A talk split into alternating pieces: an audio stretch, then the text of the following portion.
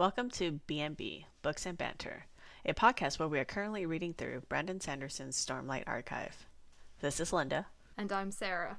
We're currently reading the first book, The Way of Kings. Let's eavesdrop in the Gallery of Maps. So we're in chapter twenty-four, the Gallery of Maps, and like we were saying, a lot of stuff is happening in this chapter. Yeah, a lot of stuff happens in this chapter, as is normal with a Dalinar and Adolin chapter. But I feel like theirs is the most, got the most going on, so a lot, there's a lot more potential for stuff to occur. And I feel like because they're the ones in control of the battlefield and, you know, in control, I, would, I wouldn't say in control of the war, but like... they're in places of power. Yes. Then when we look at it from their point of view, there's clearly a lot more that can happen. So, but that means their chapters are always exciting. A lot happens. You get a lot of information. But first, the Gallery of Maps is pretty cool, though. Yeah, the description of the room is very nice. It's all soulcast. I was about to say, yeah, all soulcasted. Mm-hmm. I kind kind of wonder about the skylights. If it's just like a large piece of glass or something, it'd be interesting. Yeah, or is it just a hole in the ceiling? Yeah, but no, it can't be just a hole in the ceiling because of the high storms. That's true. Yeah, I'm just a little curious because, I mean, just from the some of the art, it looks like there's a lot of stained glass type of style. I, I'm just curious because just the style we've really seen. It's a bit for Elhokar's, for all of Elhokar's faults, his... architectural style is actually very nice. I mean, I don't know what the exact function is of having a room full of maps in it. Strategy. Yeah. I'm assuming that's their war room. But it says well, Gallery of Maps, which implies that it's more... to display all the maps. Exactly. Then it is a functional war room type thing. Mm. And what's also interesting is the maps themselves are on soulcast parchment. Right. They had to be because they were such large sheets, right? Yeah, so from the sounds of it, a lot of this room is soulcast. There's nothing, there's no natural material in here. Mm-hmm. But the, it could be very gorgeous because in the map, the prime map, that's what they're calling it, right? The map of the Shattered Plains, which makes sense because that's where they are primarily. Huh, I see. I see what they did there. Anyways, on the prime map, there are like the bridges drawn in red and stuff like that. So it seems to me like these maps, you know, they don't spare. I would think they're kind of artwork-ish anyway because they don't spare the effort. Like, yeah, it's detailed, it's functional, but it's also artistic. It's got color. Mm-hmm. I would like to see these maps. I don't know if... Anyone... I feel like if we let you loose in the gallery maps, I might not see you for two weeks. Maybe a month. True. Maybe a month if it's as big as I think it is. No? I just want to look at the maps. I want to see what else they have there. I mean, there's it's diamond. It's uh, what? It's got diamonds for lights. It's got enclosed. It's enclosed. Yes, they use the clearest light. And the enclosure is mirror polished steel. I'm assuming there has to be a glass covering or something. Mm. Yeah, you, I, I might lose you for a while. Just just a little while, though. I mean, you'd know exactly where I was. That's true. I think what's interesting about these maps is they also use this area to keep track of how many gemstones are being won by which prince. You mean like Harry Potter with the house points? Mm. Yeah, exactly. It's like, well, how well are you doing? How many gemstones have you won? Right. And it leans into the very Alethi way of competing. This is more a competition than a serious war. Yeah, and so we learned that what Dalinar's trying to do is convince the weakest of the high princes to do a joint attack with him, and the guy's just suspicious. He is right to be suspicious. That that is true, but I find it to be interesting that even though Dalinar basically withdrew from the Gemheart competition, he still got a pretty hefty lead. That it doesn't, that he's still pretty high up there, right? Yeah, but apparently that doesn't matter because he hasn't done it recently. So he is getting weaker and should be going back to getting gem hearts. Yes, if we are to judge. Yep. But Roion, he has the nerve to call Dalinar out on it, though. Yeah. Saying that it might be time to step down. Yeah, he is probably the closest we've seen to being, like, outright rude to Dalinar. Yeah. About how he is acting, and, I mean, this guy has the smallest princedom in Elhokar. Dalinar broached him because he was the weakest, but this guy is still calling him out. Right.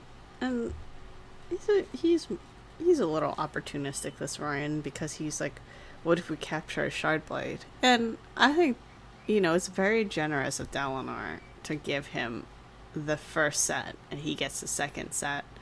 And somehow this guy still doesn't jump on it. When, what is actually your likelihood of getting a shard set on your own? Like, when you talk about the logistics of the joint attack, right? He very openly acknowledges the person who is most likely to get the shard set would be Dalinar. Mm. So it's like, so you want it for free, and you don't want to do anything for it, and you still, you still like want the profits. Like, wow. Because he's still deeply suspicious of what Dalinar is trying to achieve here. This is going completely in the opposite way of how Elhokar functions. But that's part of the thing, right? He, Roion, nobody, Roion doesn't even question Dalinar's honor, that he knows that if he enters into this deal with Dalinar, he will get it. But for all that, like, I mean, if you really had concerns, I think you'd straight up say it, because you have to try.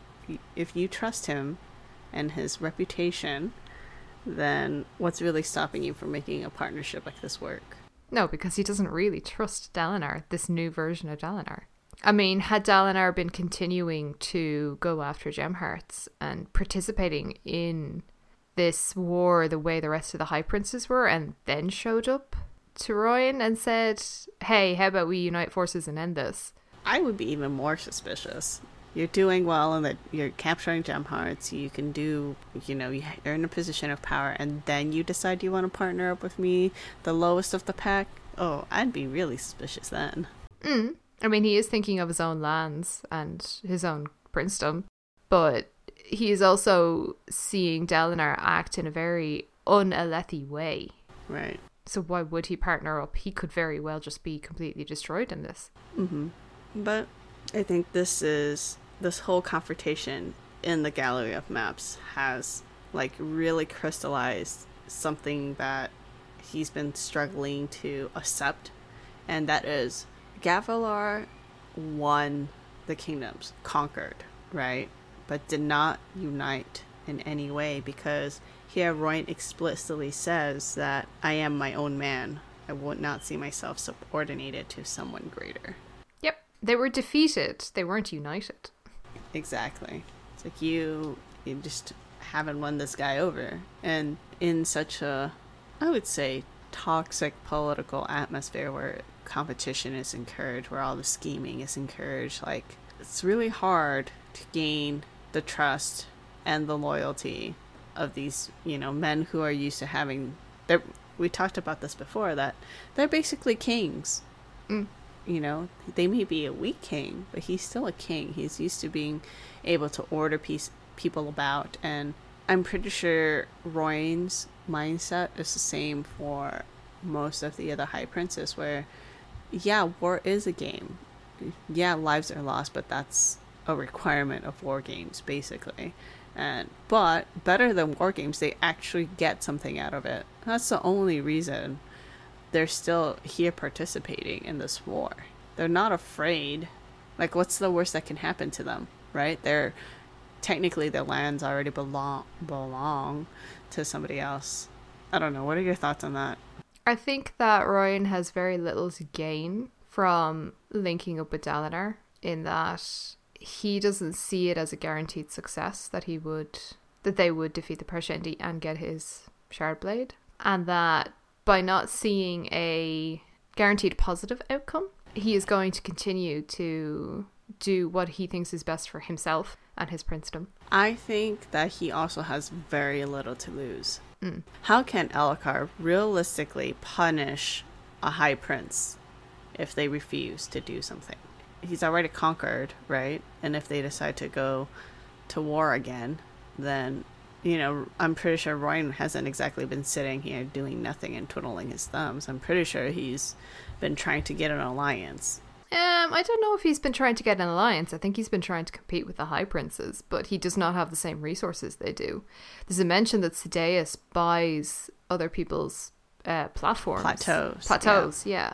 And that's how he continues to get more and more gem hearts. So I wonder what would happen then if, you know, Dalinar does decide, well, I'm going to go steal Roin's lands and become High Prince, High Prince there and High Prince. and High Prince of my own property or my own kingdom. Well, would the king stand for that, though? What if he did on the orders of the king? Like, what would the other High Princes do? Would they just be like, oh, Roion des- deserved it? Like, he brought this onto himself? I don't know, because we haven't seen Elhokar do that yet. Yeah. We don't know how the High Princes would react in that kind of situation. If it was something that Roion hadn't done anything, really. I mean, to me, at this moment, if Roion were to, quote, lead a rebellion, or if he tried to leave, like, Elhokar, the reign of Elhokar, I feel like Sadeas and Dalinar would instantly band together and fight Roion. I'm just not sure what the situation would be if Sadeas or Dalinar or Elhokar decided they wanted more from a particular High Prince by stripping them of his kingdom. I don't know that stripping High Prince of his kingdom would get them what they want, though. But what if they put a, you know, somebody of their own into their into that position? It could happen. I mean, if you had Sadeas and Dalinar on the side of the king, I don't think the rest of the High Princes would do anything. Yeah, I guess not. I'm just trying to see, like, what's... Yeah, I, I, I guess you were right. There's not a lot of a lot to win, and there's not a lot to lose, so... Maybe what Roin's doing is the best way to get the best of both worlds. Yeah, and I mean, he is following the Alethi way. Um, so it's Dalinar who is acting outside of what is expected. So, I mean, in this case, Roion would have the backing of the rest of the High Princes. And even the king. The king doesn't really approve of what Dalinar is doing. Otherwise, he would have given him what he wanted at the start. That's true. And of course, you know, that's not the only thing that happens in the Gallery of Maps. No, no. Dalinar does not have a good day here. No, Adolin has his moment here. I think before we get into the more serious thing, we should point out that Adolin did not win back the girl who he brought out for that walk. Janala. Yeah, she did not accept the gifts as a peace offering and forgive him because he has a new girl on the go. Yep. And Janela's not even jealous. mm. So Adolin definitely burned that bridge. Womp, womp, womp. What's interesting is he has actually listened to, the, to this new girl and her talks about religion, because he quotes her. Well, he doesn't quote her, right? He he's quotes religion. Scripture. Yeah. Yeah. But I don't know if he's really changed his ways. We'll see. Yeah, we'll see. We'll see. But yes, Adolin comes in to talk to Dalinar. About Sadeas. Mm-hmm. Because Sadeas is used, it's doing what he's supposed to do by questioning the grooms on Eliko's art. Because that's the main reason why he became High Prince of Information, right? To investigate the cutting of the strap. And since it was under Dalinar's... grooms, Dalinar's war camp, of course, Sadeas needs access to question and, you know, investigate thoroughly. Adolin does not like this. Yeah, no, I mean, Dalinar clearly believes that Sadeas, his main goal is to protect Elhokar. So as much as, like, he chafes at the fact that, you know, Sadeas has this power to do it, he respects it. Mm-hmm. And I think, you know, Dalinar made this pretty comment about, oh, you know, we all have our strengths and weaknesses. And, you know, he very much acknowledges, like, diplomacy is not one of his, and this whole gathering information thing is not his forte. So I think there's a part of him that's relieved to see that the investigation is being handled by somebody else. And at least he knows the person who's handling it actually does have Elhokar's best interest. So it's like the best worst case scenario, you know? Yeah, yeah. And I mean, Dalinar doesn't have the authority to not grant Sadeas access. That would go against the king. Right. And Dalinar's whole thing is, must build up the king's power and influence, which means he's the last person to deny. Mm-hmm. And, and I mean, Dalinar trusts that his grooms did the right job, that it was not yeah. an intentional cut. So, I mean, he trusts that Sadeas won't find anything concerning, or that he at least won't be framed for it. Yeah. And, I mean, Dalinar is in a tight spot, like, he can't refuse access. He has to trust that nothing bad is going to be found, or that Sadeas isn't going to do anything bad, but that's, like, like he, he, he literally, he can't do anything else but allow Sadeas in, but Adolin just doesn't see it like that. He, he does not take to it very well. But I don't think it's... I think Adolin's just reached a boiling point, right? He could, could have only dueled at that king's dinner party when they say it to his face. Like, he can't duel any other times because he's obeying his father's commands. And honestly, Adolin and Renarin are both so concerned about his fa- about their father, and Dalinar doesn't give anything to his own sons to inspire that trust that he asks of them so freely. Mm-hmm. You know, as much as I think Adolin feels guilty about this whole thing, I think he's right to confront Dalinar. I mean, he's clearly very hurt by it. Like, Dalinar lets everybody else walks over, say whatever he wants, but his own sons... Like, I think the comment about, everyone else can speak lies, but I can't speak the truth. Do your sons mean so little to you? Like, I think at the core of it, it's... It could be... It's it's very hurtful to hear something like that. Mm. For, like, phrased in that type of way. But I also think it's a very honest emotion, and it's not just emotion, but like like I think he summarized his feelings really, really well. Yes, but I also think Adolin lets his emotions take control too much in this. Right, like he could have said how he felt differently. Yes, he ends up shouting at him. Yeah. And I mean, that's... Dalinar's not going to respond to that, and he doesn't. He shuts down. He does. But the thing is, what Adolin is asking for, Dalinar can't provide. He doesn't know himself. He's still struggling to understand himself, what is happening. Right. Because, I mean, we were part of... You know, I wouldn't say we were part of, but we have a glimpse into Dalinar's experience during these visions. And it's very hard to fault why he doesn't think it's real, right? Mm. But to Adolin's point, nobody else ex- knows what he's experiencing. So, I mean, that's when, when people say, oh, I've experienced so-and-so, it's like, you can never really know, right? Like, what's to separate what Dalinar is feeling from somebody who's truly, truly lost in their own delusions? Mm. Like, how grounded is Dalinar to reality? Like, it's really hard for somebody who's outside of the experience to say or to judge that. Yeah. You are literally just trusting them and trusting what they say to be the truth. And for Adolin, I think he's reached the limit of that trust. Especially because Dalinar himself isn't helping. Mm. He keeps doing these odd things that go against how he used to act. Mm-hmm. And he's allowing his house to be disgraced and shamed. Again, Adolin brings up the fact that people keep bad-mouthing their family, bad-mouthing Dalinar, bad-mouthing the house, but we only ever see it in conversations within Dalinar's circle. I would say in, I guess it would be all the upper class, right, is aware of what's going on, and they do talk about it, and apparently we thought, you know... The light eyes are gossiping. Well, it doesn't help because Roion mentioned that about his whole episode in the barracks recently. So, so not just not just the Light Eyes anymore, because somebody must have spoken. Would I be too suspicious to say I would bet that the High Princes have spies in each other's camps? No, I- I'm pretty sure that's the thing. Mm. Given how competitive they are and how schemy this all thing, this whole situation is turning out to be, yeah, no, it, it doesn't. It doesn't surprise me.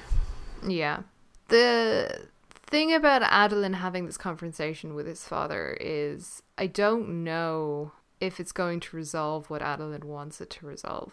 Yeah, I mean, I don't know what Adolin's aim is here. Maybe that's the thing. He doesn't have an aim. Mm. He's just lashing out. Yeah. But I feel like this might be pushing some of the negativity that's been in their relationship and some of their doubts out into the open. And I think I would like to see how Dalinar responds to that, because he does love his sons. It's not that he doesn't. But also what he's doing clearly isn't working. Yeah. And in fairness to him, this kind of thing is not his strong suit. No, I, I don't think anybody's surprised. I mean, it'd be, it'd be too much to ask him to be a natural at this too. Yeah. On top of being so good at like war and yeah. the martial arts. he he is multifaceted. He has many sides, and he is not good at everything. Right. Yeah. But it will be interesting to see where their relationship goes from here. Right. And I won't, I don't want to suggest on Dalinar's end either. Like, like I said, I, I would like to see Adolin and how he deals with the aftermath of his outburst, because it's, you know. I would say he's going to regret doing it in the manner he did. He's already regretting while he was doing it. He realized he was shouting. He didn't keep his cool. Mm, he has a lot to learn. Yeah. But as well as that, I mean, what about Renarin and all of this? Yeah. I mean, Dalinar has just broken his promise in order to try to get Roion on side. Mm-hmm. And now Adolin and Dalinar have had a confrontation. Yeah. He's just pushed aside once again. But in the midst of all this, even though Adolin himself is aware of what the rumors are saying, and, you know, the High Princes are approaching Dalinar about letting his son take over, it's clear that Adolin doesn't want to be the High Prince. No, he wants Dalinar to be the High Prince that he was. Exactly. He doesn't want to be High Prince himself. At least not yet. Not unless he has to, I feel like. For now, he just he just wants his dad to be better, is all. He wants his dad to be like he once was. And I think, you know, I think he knows that that's not going to happen. Mm. Like, things are just not going to go back to how everything was previously. It's just not going to happen.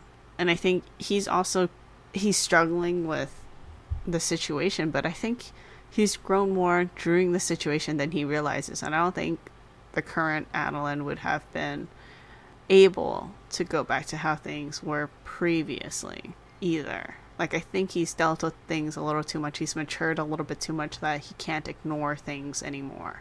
Mm-hmm. So maybe really what Adolin needs is to feel like he's not the only one trying to maintain the reputation of their house and protect the reputation of his father. Yeah, yeah.